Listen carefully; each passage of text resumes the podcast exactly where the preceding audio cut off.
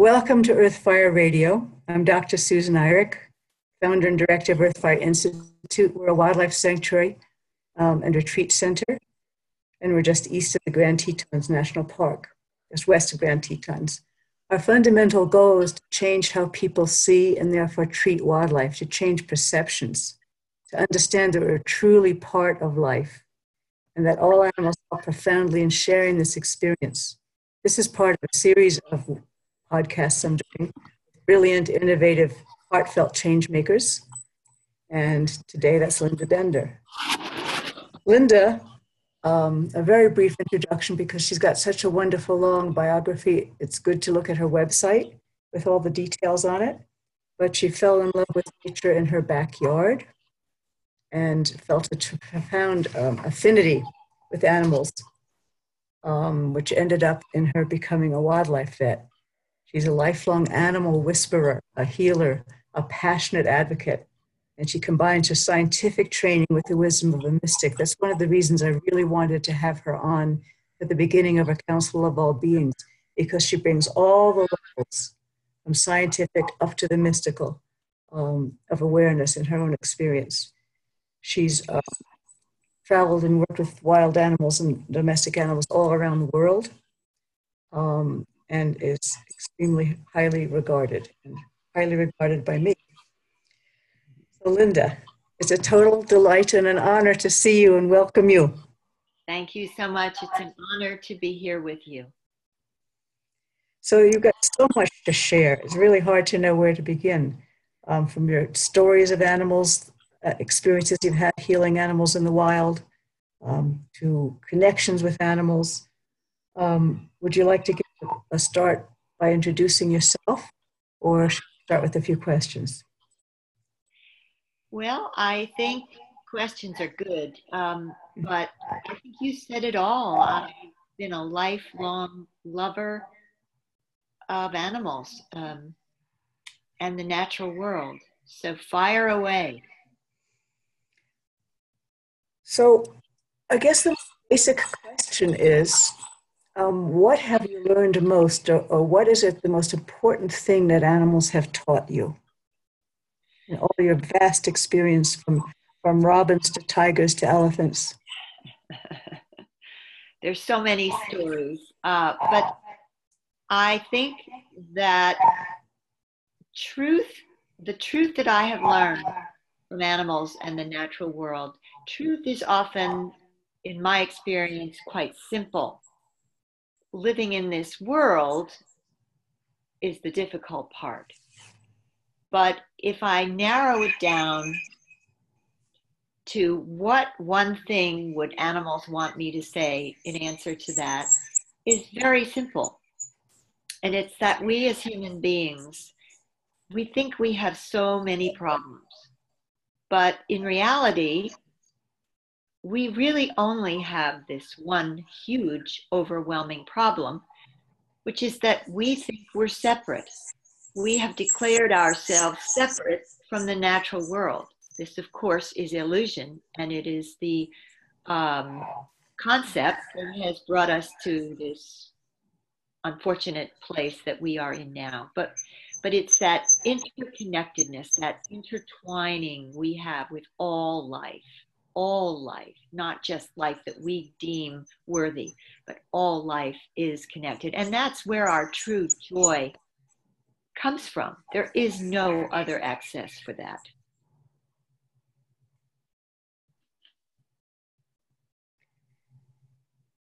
So the truth is really simple. Truth is simple. Can you give some stories of how you have experienced or seen the interconnection that might help people see it or, or ways that they might be able to feel it themselves? Because I know you've said, and I'm going to say it, but please say it again because it's so important that everyone has this capacity. That's right. Because you have extreme experiences doesn't mean this isn't available to everyone. But from that frame of reference, I'd love to hear some stories you have of how to connect or how you connected um, and how you you understand this, how you came to understand it, and how you do understand it. And I think it's so important that you brought up that point. This is not a special thing that I have or you have, or uh, an at, quote animal communicator has. We are all animal communicators. We are all uh, hardwired to connect and be as one. Unfortunately, our culture has taught us differently. There, some people call it a great forgetting. You know, up, yeah. and, up until you know a few centuries ago, the, the dominant view was that we were all connected. But now we're in this great forgetting. But it's it's, it's urgent that we begin the great remembering. And what happened to me very early on, and I've had a myriad of experiences with all different kinds of animals, from little tiny birds to the, the largest mammals, the elephant.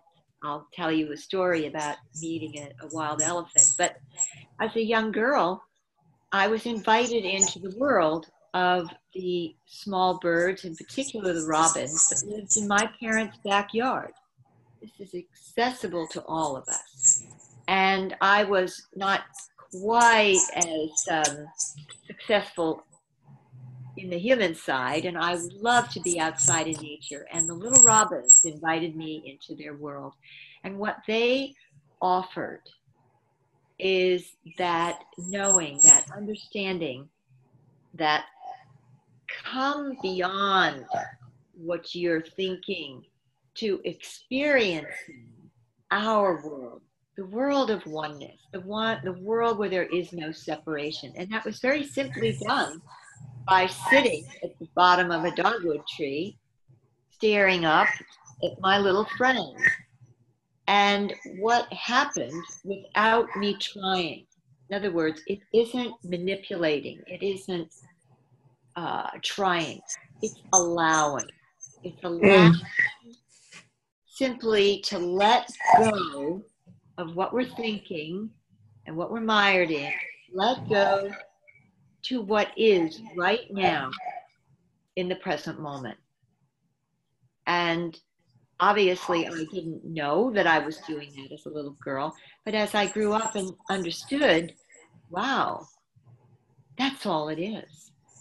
So it's that very simple letting go because they taught me that everything happens in the now. And we hear this, you know, we hear this today, you know, uh, get outside of your thinking. But it, it isn't a fight with thinking. It's simply allowing yourself to connect with other beings. And this became a theme throughout my life. And it's like exercising a muscle. The more you do this, the more it becomes your natural state. I never lost that state. And to me, it was perfectly normal um, a, a question too I would like to pose to people that I have worked with all different types of wildlife. Um, and if anyone out there has ever met a wild elephant, I use that example. I go from the tiny bird to the great elephant, the largest land mammal. When you meet a wild elephant, and you catch their eye. It's difficult to prove, but it is a transformative experience to be in the presence of this great being because you sense an enormous, deep consciousness mm. that greets you. Very hard to put into words, but it is truly a transformative experience to be in the presence of this great being that understands that you are there to share in consciousness. And all animals, in other words, we don't have to be with great elephants or tigers. We can sit in our backyards, we can go in the forest, we can sit and be part of all of the oneness that is around us. Uh, I used to do that with the jays, the blue jays, all the time in my yard. They taught me everything I knew about families, communities, um, you know, many, many, so many, so many stories. But anyone can do this. I think it's hard for a lot of people to know what it means to allow. Yes. Yes. I think that let's let's talk about nature. Einstein once said, if you if you go into nature, you will understand this world much more deeply. There are soul-stirring mysteries of life in nature. Think about it. There are these creatures that do so many things that we really cannot comprehend. Uh, simple examples how fish turn in a second and don't bump into each other. Starlings, if you've seen, many people have seen films of starlings, how they turn and they never bump into each other. Uh, hummingbirds, the simple delicacy and beauty of a hummingbird that flies backwards, upside down, etc. And the great uh, teacher Krishnamurti used hummingbirds as an example of what happens when we forget to allow. Krishnamurti said, if you teach a child the name of a hummingbird, he'll never see it again. So, what did he mean by that? What he meant is that we in our culture have become so mired in concepts that we have forgotten how to allow, how to tap into that unity consciousness, for lack of a better description. Um, and we've forgotten the word panpsychism, uh, if people are familiar with that term. That what panpsychism means is that all nature is conscious, not just humans, but all nature is conscious. And in my personal experience, that that simple, elegant explanation for what's going on in the world and the universe is is has been everything I have learned. I don't teach uh, anything other than what I have personally experienced. Um, we're not alone as conscious, feeling, thinking beings. Um, and this now more than ever should compel us to rethink our place in the world. We've lost our way. Um, and the challenges we face are the result of our, based on the material that we have gathered in our scientific minds. And I think uh, what might be helpful to people is to just divide it up so we have two ways of thinking in our, our, our culture. We have those concepts. That's giving the hummingbird a name. It's walking in the forest is an example. We can walk in the forest and use our science thinking mind. We can name all the birds. We can name the flowers. We can become tremendous experts. We can have PhDs in the concepts, right? And we can walk in the forest and experience that. And that's beautiful. But it's very different than the other knowing, which I have learned to experience, and that is that unity experience where it isn't coming from your thinking mind, it's coming from your sensor, your sensory being. How you, what you smell in the forest, what you see, what you hear. It's a different way of connecting to the forest. And both are wonderful. If we do only the concepts, we end up pretty much destroying our planet as we've been doing so successfully. But on the other hand, if we have nothing other than, oh my God, oh, oh, and no words, we end up what? Sent to the uh, loony bin. So it is a balance, and our society has gone way overboard in the conceptual mind.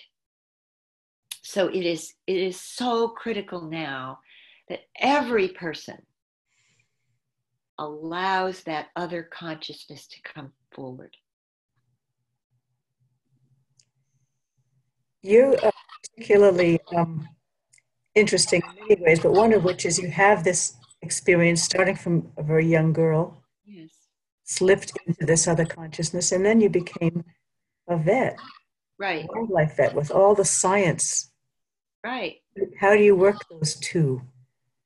You know, I I think that we need to be over this argument. We need to be to to stop asking the question of which is right. You know, spirit, science, mystic. You know, it's it's a fight, and we don't need to have that fight. I never have found a conflict between my spiritual, my mystical side, and my scientific mind. I am one of those people who carries both. I love science. You know, I think science has done great things for us, but we can't be in science alone. We have to experience the world and ask different questions, right? The, the questions that we've been asking in science have offered many answers, but they're only one realm of questioning. You know, they're, they're, um, many other questions to ask, right? About, and there's robust data now about psychic phenomena, uh, intuitive uh, experiences. And when we go into the unity connecting, can we actually blend our consciousness and feel what it's like to fly with the birds?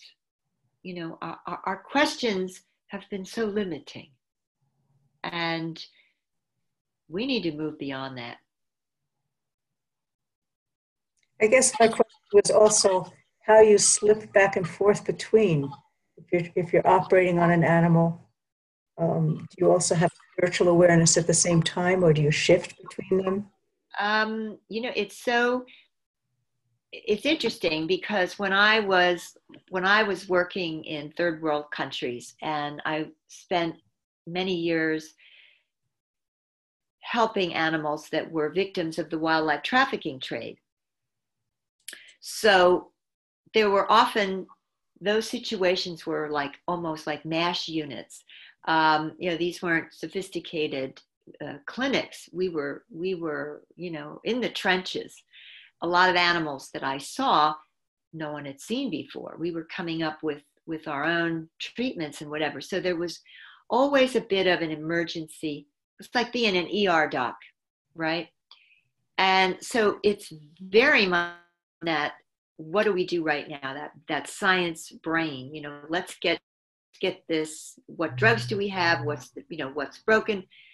Patch what's what's life threatening. So it's very much in the science, but there is a tremendous intuitive mm. um, connection that enters into this. Uh, less so in an acute situation, um, but when it isn't acute and when you're treating an animal and when you, I mean, there's so much involved. For example, I ask this question and it's, do you always listen to the blood values that, you know, the lab report comes back with? Or then do you tune into the animal and say, what do you think about this diagnosis? You know, is this an end of life? If the lab report says this is the end of life here, you know, what does the animal say? What does the animal say? Do you want this to be the end of your life? And and and it's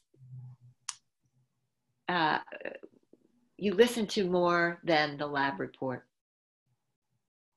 And so many stories about you know what is healing um, what is healing what is healed there's a story in my book about a very deep lesson i learned from a, a, a street dog about the definition of uh, being healed versus being cured.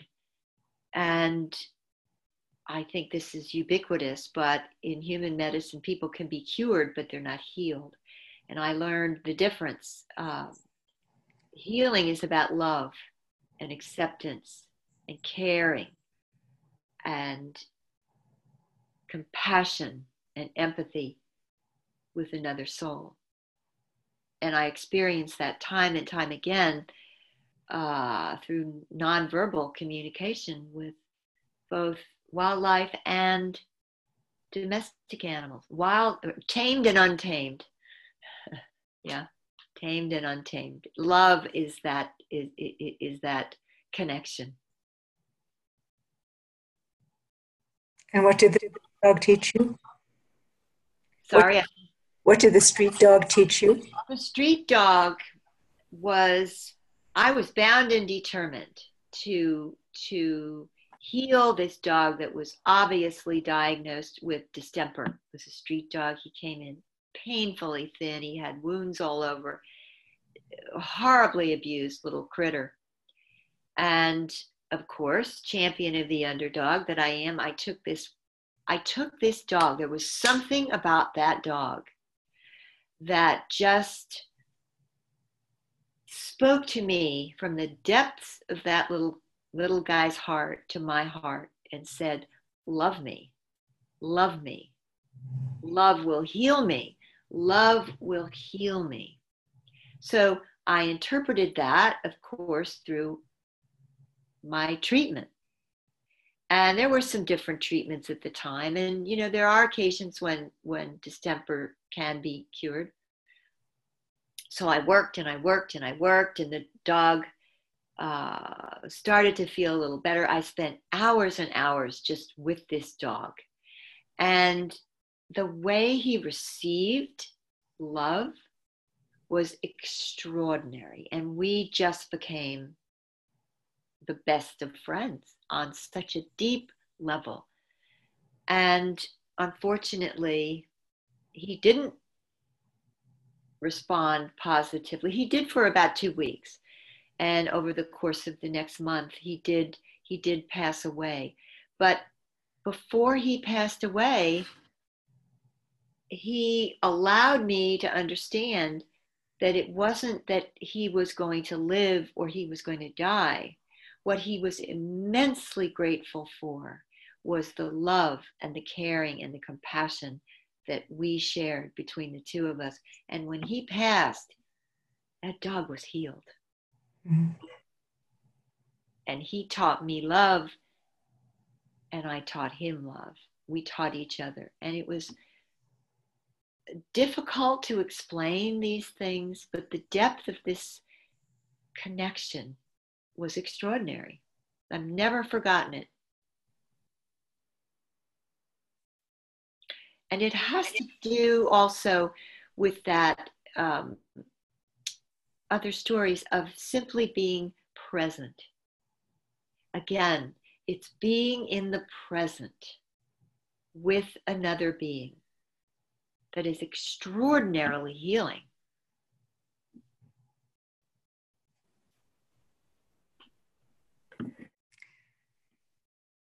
There's another whole aspect that I feel experienced in my interaction with animals, and that is the absolute joy. This is sort of related to what you're saying the absolute joy of being seen. Yes. Nice. Uh, it's true for humans, of course, but it's, it's so true for animals. The same thing. Yeah, yeah, yeah, yeah. I, I, I tell people, you know, when you open your heart to an animal and you just allow that awareness to spread out from your heart to that other being we become we become irresistible you know mm-hmm. and in nature i remember once uh, I, I took my daughter to a trip um, to east africa and we were in samburu which is the northern part of the country and we were visiting um, uh, Iain Douglas-Hamilton who i actually just uh, saw last week um, in San Francisco at the wildlife conference there. And uh, boy, talk about hope, you know, and, and, this is an important thing to mention uh, before we end that, that how we have hope, who's got hope, and how we maintain it. So, but at any rate, we were talking about elephants, and I remember the time we were out uh, and they track families. So they're known and they have names, but they're totally wild. And so our Jeep pulled up and stopped, and there was a, a family out, all ages. Um, And the matriarch looked over at our, our Jeep, and my daughter was just wide eyed. It was her first experience of being out among a wild family. And the matriarch stopped and she looked over at the Jeep and uh, didn't recognize me. It didn't recognize my daughter, recognized the, the, the, the driver. And she just very slowly, putting herself ahead of everyone else, came over to check us out. And the most magnificent, intelligent, beautiful creature came over to about three feet from the edge of the Jeep. And my heart was just bursting with love and joy. And my daughter was just ecstatic. And she paused and she looked at us. And then she took her trunk and tapped the bar, which was a few, about this inches, the bar of the top of the, the, the door, and just pat it three times and acknowledging the presence of people who it's like she said okay you're good. You're my people. You're good. It's hard to describe the joy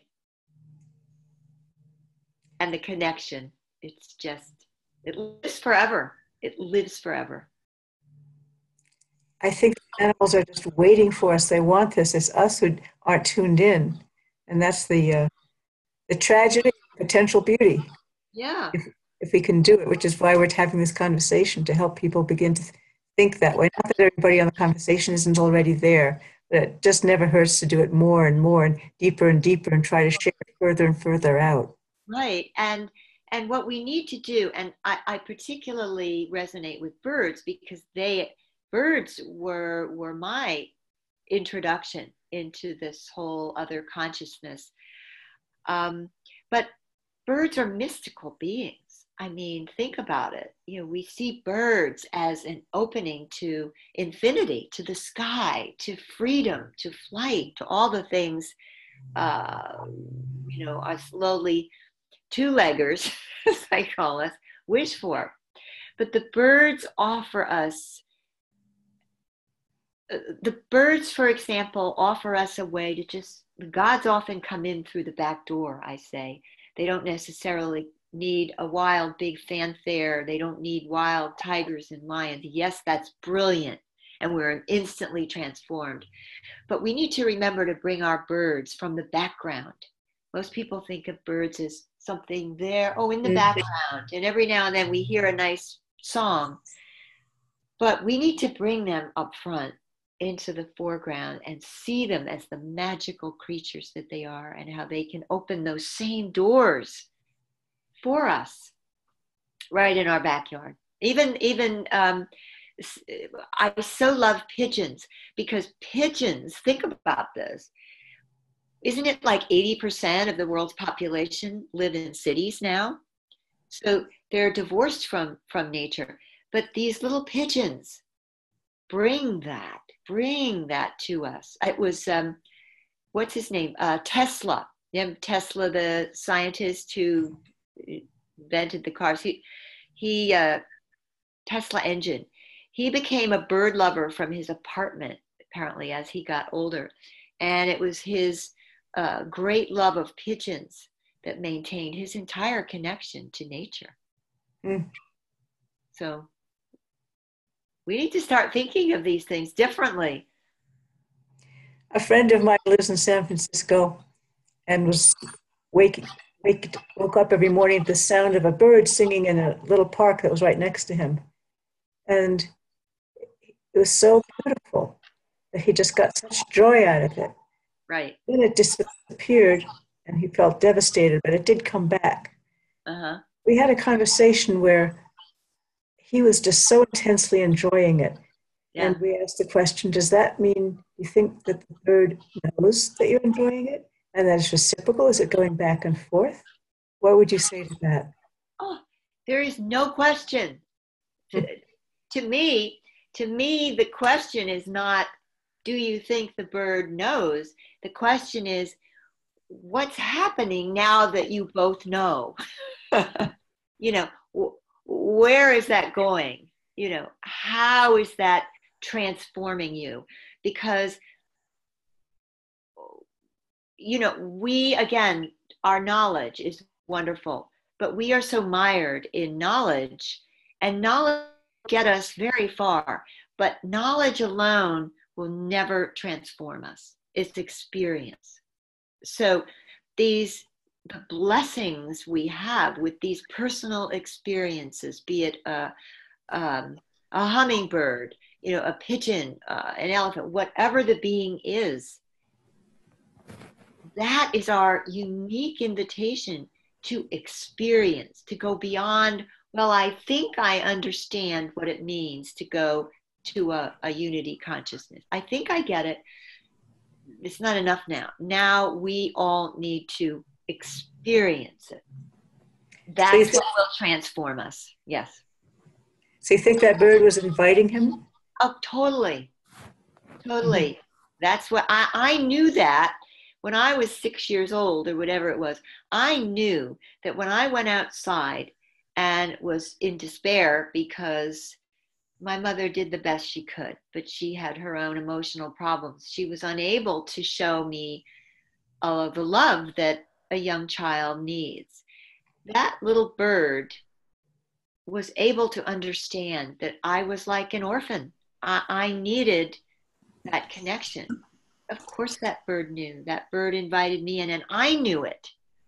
Mm-hmm. I didn't. I didn't know it as something unusual uh, and it was my experience, so it became very normal to me. Yes. But it's a total knowing. And if you look at birds, if you look small birds, robins, jays, blue jays in particular, they have much to teach us about how we behave in community, in, in families. Jays and crows, they're part of the Corvid family.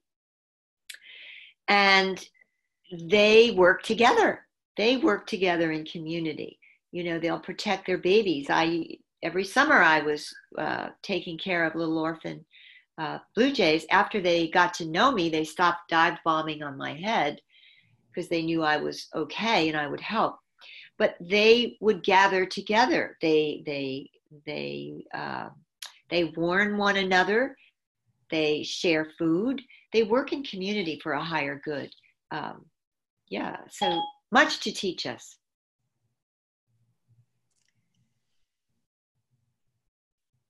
how do you do when counter a barbecue joint whichever. I'm sorry my phone just went crazy. I don't know why. I, I, don't even have the volume on. I thought that was, uh, was some kind of warning. Sorry. Uh, that's fine. Technology will just do that. Something interesting you said when we were talking another time yes. obviously lots of problems as humans in terms of how we're connecting but you said something about the human genius is to be problem solvers. Yeah. I mean, our brains are are, are, are we're set up to be problem solvers. You know, I, I say I talk in my book a lot about um, species specific genius. You know, every species has mm its own genius. It's it's it's a perfect blend. Nothing functions alone. We all function together. You know, like the body does, right? Every cell helps another cell, creates an organ. The cells work together in the organs. The organs work together in the body for the higher functioning, the higher good. And we, of course, uh, do the same thing I, I mean, that's what that's what we are hardwired to do. Um, let's see. Um,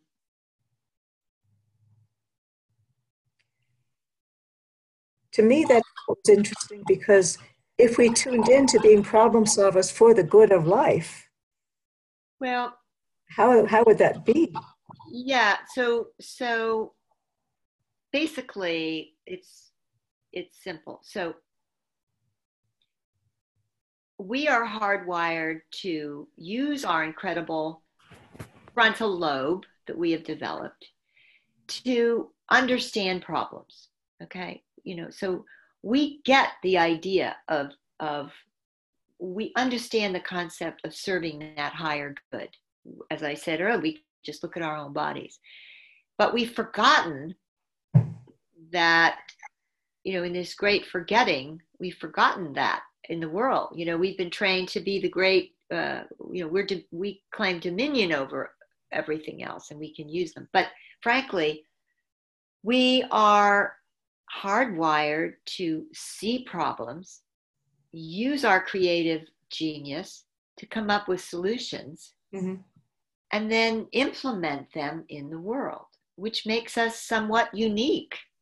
Um, so we've taken ourselves out of this role and we're now realizing we better get back into that role because we have a lot of problems to solve. And I do think that we have, again, we're so over balanced on the side, or out of balance on the side of what we know. We have all the knowledge we need to solve the problems in the world. We just haven't put it together and used it. But that is our genius. That is our species genius. But we have a choice. You know, we you know, lions don't sit around wondering whether they, well, I think I'll go hunting today. Well, I think I'll be king of the jungle today. Well, I think, no, they, they're very happy doing and being who they are. We have lost our way, but we need to get back into realizing that we are the problem solvers. We have to be. We have to use that genius to solve the problems that we have created. I was thinking it the other way too, that just that could be our role in, in how who we are and how we evolve, that we do the problem solving. Yes. As long as we do it from our heart. It's um right. I promise people time to ask questions. So um, if Hope wants you want to set that up, and if there aren't enough questions, then I would love you just to share more stories. People, there's Joanna and Judith and Rose, and then people who has names I don't see.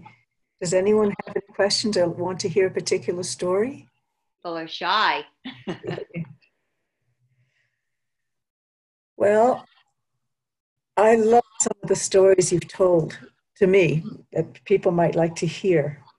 Um, I think um, I'm wondering if if people can uh, if people understand how we need to exercise those muscles. You know, like when we go to the gym and we work out, we can't just join the gym and say we're going to be in good shape. We actually have to do the exercises.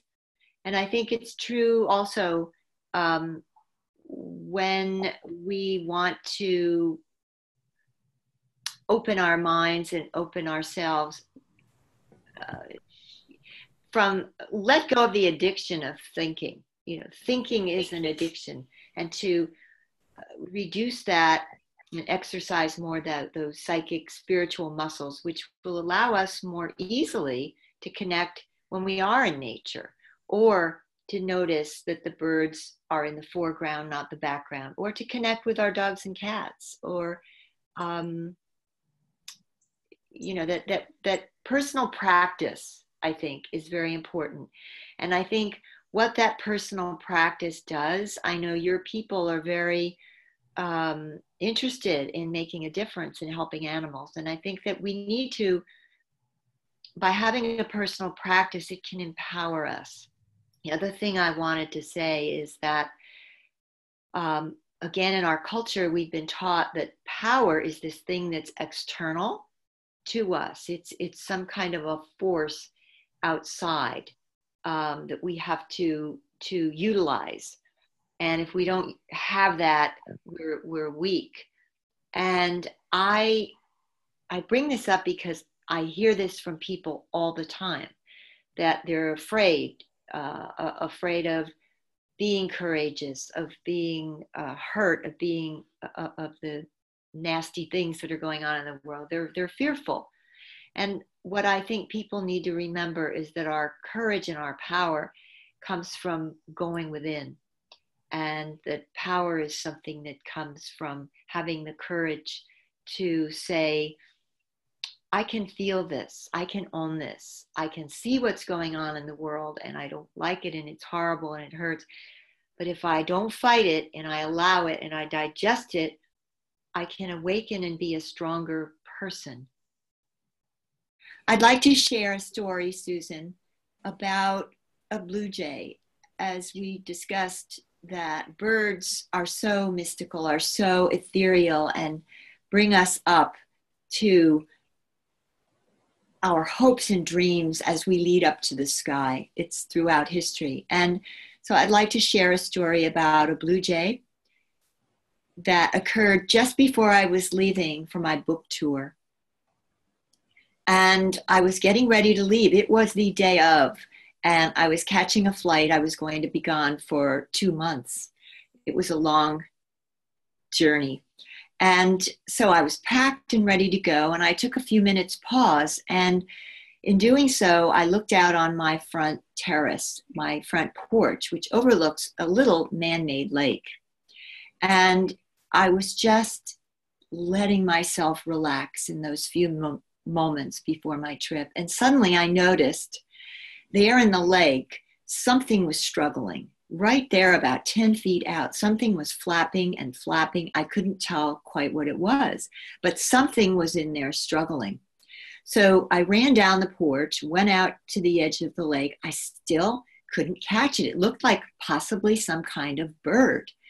So I immediately flipped into gear, ran into my garage, uh, grabbed a long pole with a net on the end that I often used for different rescues, dashed back to the edge of the lake, and this uh, animal was still struggling, couldn't tell what it was. So I put in the pole, did the best I could, and yes, I finally caught what it was. And as I lifted this up, I saw as I brought it toward me, it was a beautiful, large, full grown blue jay. He was gorgeous, but he was a mess. He was in shock. So I put him down on the lawn to see what was going on with him. He didn't move. I thought, let's see, let's see. Will he let me come over? Wasn't moving at all. So I leaned down, I struggled to get him out of the net, picked him up, held him. He still wasn't moving, which was a good way for me to give him a very quick exam. I checked his wings, I checked his legs, I checked his body. There was no sign of trauma, nothing was apparently broken, but he was still in a state of deep shock. So I took him inside and then I put him in uh, a, a container that I use to keep birds when they're in trouble, put him in there and then set him out in the quiet in the back. There was not much else I could do at that moment but I was becoming panicky. One side of my mind was saying, Oh my God, you can't be sick. You can't need me here. I have to leave. I have to leave in a few hours. And then the other side of me was saying, You can't do anything but take care of this bird. This bird is, is, is number one choice here. So I went back in the house, gave it time, as often happens with birds. They revive on their own when nothing traumatic is affecting their physical body. So I went back out and checked him again, and he was slightly moving. He was still in shock, but he was able to move. And I thought, okay, more time and he'll recover. More time went by. I finally went out, checked him again, and sure enough, he was standing. He was ready. He looked at me and he was ready. So I said, okay, stage one. So I let him go out of the initial small cage to see what he would do. And rather than letting him fly away, he was in the next area, which was a screened in port. So he jumped on the back of the chair, and I said, You're ready? He said, I'm ready.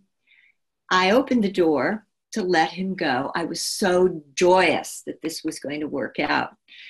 And instead of taking off from the open door. He landed about three feet beyond on the post leading up to uh, my second story outside.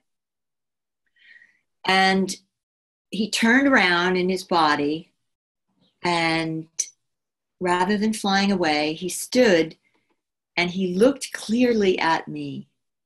And he looked as they do with one eye this way and he turned again and looked one eye this way. And when he knew he had my full attention, that is when we shared a precious moment of presence together. And what that bird shared with me was that deep awareness of the essence beyond the physical, that palpable, immense gratitude. Number one, from him for rescuing him from drowning in the lake, but also a connection that reminded us of that joy of aliveness that I speak of. And in that moment, we shared that presence. And then, very clearly, I heard the bird share with me these, and these are my words, but what he shared was go now. Your journey is taking you on a new turn. We have taught you well. Teach what you know. This is your way forward now. Journey well, do not tarry because the animals need you now more than ever. Rise above the worldly fears. Fly high. We will be with you. And with that, he took off into the high sky, free and healed. And I was so humbled, so grateful from the bottom of my heart for that beautiful message as I started out on the new phase of my tour.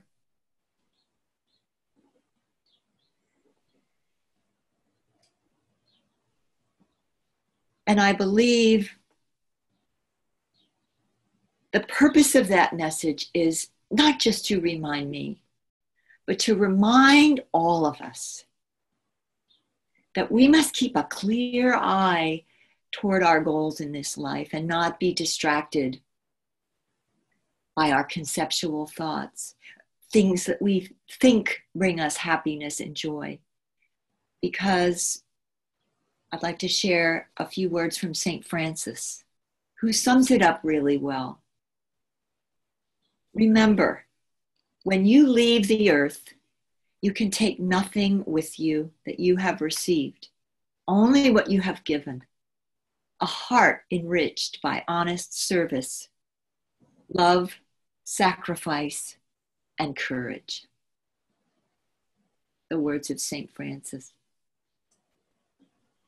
And I would also like to say that you, Susan, are a beautiful example of how we live that service. And anyone who's listening or watching can use your clear example as someone who is not only in service, but as I realized as soon as I met you that there is a glow, a deeper happiness that is reflected in the work that you do. So I wish to say thank you for that. I thank you for that and um, return it wholeheartedly. You've given a life of such profound service under such difficult circumstances, both your own emotions and sensitivities, and the, and the pain that you've seen all over the world. And you've come to grips with it, and you're managing and you're continuing, and you're overcoming your own fears, and you're going, went on this book tour. Um, so I see you as a living example of what you said. Thank you. Thank you. And it's um, it is about rising above those worldly fears because the worldly fears are the illusion. When we connect with animals, they remind us so deeply of that. That really we think of things in parts. We make parts of everything, but they're in the great universe that I have experienced with animals there is no separateness. There is no parts, no right, no wrong, no better than less than. We're all actually one. That glow that you say you see in me, um, I don't know it. I know people have said it, but whatever it is, I, there is a deep something in me, and it comes directly from being connected to life. Yes. And that's something that I would agree with you, it's available to everybody. It's right. a continual source of strength and happiness to be connected. And by life, I mean anything living, yeah. any individual or the whole thing. It gives us such richness and yeah. support. And it's everything we really need in these difficult times that deep connection to nature. Right. So anything we can do to connect with anything, be it a blade of grass, or I've talked once about what a miracle a leaf is. It's an entire community in itself. The magical things that are coming out now about what a forest is, about what a leaf is, about what an octopus is. We're starting to arise into an awareness of the miracle around us, and hopefully we will awaken fairly quickly. And the reason for doing these kinds of conversations is to help all of us. And we're in this together. It's not that you're special or I'm special at all. I've right. had the good fortune of being able to somehow be connected to, to nature. That's right. Um, and that's something for me to share but we're all in this together and we could do it together. Yeah. It, it, all it takes, I can say all it takes is it's simple and it's not simple, is a fundamental shift in how we see things, and everything will change. Everything. That's right. And the more we learn about animals, the more we realize their brilliance. And and the more we learn about them, we see our true place in the world. You know, um, I think it was Loren Eiseley who said, uh, until we catch the reflection in the eye of a being other than human, we really don't know who we are. And in connection with animals and nature, that is where we learn that deep essence and that connection that no one can take from us. So it is a deep joy. It is a mm-hmm. deep joy. And no one can take it from us once we have it. So there's this yeah. profound safety in it. We can dare things because we have that grounding. Yeah. Yeah. And something I would like to share with all of us. Yes. Um, one, just a quick side point. Um, this, you said the Blue Jay said, We've taught you well. I would just like to give context to people because I don't know if they know the background that you started with Blue Jays teaching you everything when you were little. So it was a lifetime of teaching up to that moment. And then you're taking off on your book tour which was not an easy thing for you to do. No. so I want to just put that in context. You know, when I started out, I thought my entire purpose was to help and heal animals. You know, I, I'm, I'm trained as a veterinarian and someone who directly has always worked with animals from the time I was a little girl. I, it was between me and the animals. But, you know, it evolved into um, uh, teaching humans what I know. Mm. And stories about that in my book, Animal Wisdom. But it's been a lifelong journey. And as all journeys, it takes, uh, it's, it's not a straight line, it's a circuitous route. By all kinds of forces. Yes. I, I would love to do this again, Linda. One of the things I like so much about you is that when you talk about some of the stories, we, we didn't share that many this time. But when you talk about the stories, you actually go there. You can feel it and you take us with you, and it helps open us a little more to what the world is like. So I would love to do another one of these where there are more stories, which would be fun for everybody. Yes. And yeah. until then, if people want to reach you, um, you want to give them your website and your book and your email and your. Yeah um, go to my website, which is lindabender.org. And the best way to keep in touch with me now is to, on my website, you can click to um, sign on my email list. And I don't send out a lot, but what I do is send out uh, important notifications, things that are going on in my world, uh, notes from the field, uh, Luna's Love Bites, and things I really need people to know about, which is um, of great help. I believe I'm now uh, promoting a documentary on dogs and cats and the truth about pet cancer. That, so there are many things uh, that people can gain from that. So, uh, my book is Animal Wisdom. That's on my site. And I would like to mention just one thing. Um, all these things we've been talking about, I put together, and I don't do it often, but uh, at the end of June, June 29th through July 1st, I'm doing a, a weekend um, intensive workshop uh, at 1440 Multiversity, and that's out in California mm-hmm. in kind of um, the Redwood area. But anyway, 1440 Multiversity, you can go on, check them out, or I will be uh, telling people about it in my emails. Uh, but it's going to bring people to these deeper places that I talk about, and it's going to help people become more powerful advocates, tune in more, not only to animals, but to other people. So I look forward, I love teaching that uh, because it's my personal techniques and it's a real dive into um, the world of animals and how we can show up as uh, the best human beings we can be. So I look forward to that. Yeah. Okay, for myself, I can always be reached at earthfireinstitute.org um, on our website. And these podcasts, these live podcasts, are part of something we call a year long Council of All Beings, which is a program any of you can sign up for. You can do that on the website or um, email me directly, Susan at earthfireinstitute.org to sign up.